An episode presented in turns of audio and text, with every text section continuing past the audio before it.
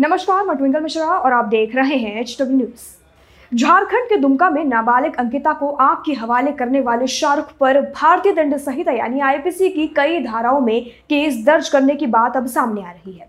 इनमें से आईपीसी की एक धारा है तीन सौ चौवन डी अगर कोई पुरुष किसी महिला को स्टॉक करता है तो उसके खिलाफ इस धारा के तहत कंप्लेन दर्ज की जाती है। नेशनल क्राइम रिकॉर्ड्स ब्यूरो यानी एनसीआरबी के आंकड़ों के पर नज़र डालें तो पता चलता है कि देश की लाखों महिलाएँ हर रोज स्टॉकिंग का शिकार हो रही हैं। दुमका की अंकिता भी इन्हीं महिलाओं में से एक थी, जो अब हमारे साथ नहीं है।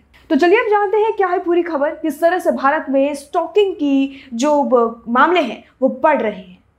चलिए बढ़ते हैं। अगर आप किसी लड़की को बुरी नज़र से घूरते हैं तो ये भी अपराध की श्रेणी में ही आता है। आईपीसी की धारा तीन सौ चौवन डी के मुताबिक अगर कोई पुरुष अरुचि के संकेत मिलने के बाद भी किसी महिला से निजी स्तर पर बातचीत बढ़ाने के लिए उसका पीछा करता है, बात करता है या बात करने की कोशिश भी करता है तो फिर चाहे वो ज़रिए इंटरनेट का हो और ईमेल का ही क्यों ना हो, वो स्टॉकिंग की श्रेणी में ही आता है।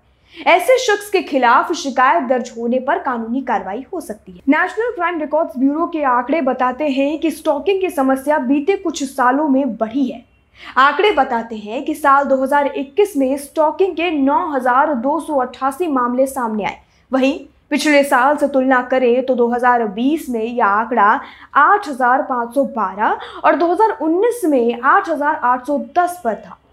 इस दौरान 2,131 मामलों के साथ महाराष्ट्र सबसे पहले नंबर पर है। इसके बाद 2021 में तेलंगाना में 1,260 मामले दर्ज किए गए। आंध्र प्रदेश में यह संख्या 1,188 थी। इसी कड़ी में अगर हम शहरों की बात करें तो शहरों के मामले में मुंबई में स्टॉकिंग के सबसे ज़्यादा पीड़ित सामने आए।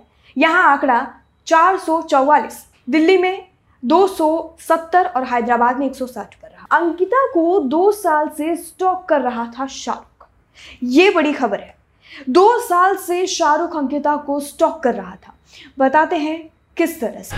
रिपोर्ट की माने तो यह बताया जा रहा है कि शाहरुख अंकिता को दो साल से स्टॉक कर रहा था। अंकिता ने इसकी शिकायत अपने पिता से भी की थी। लेकिन बदनामी के डर से उन्होंने पुलिस में शिकायत दर्ज नहीं कराई। आगे कदम उन्होंने नहीं उठाया।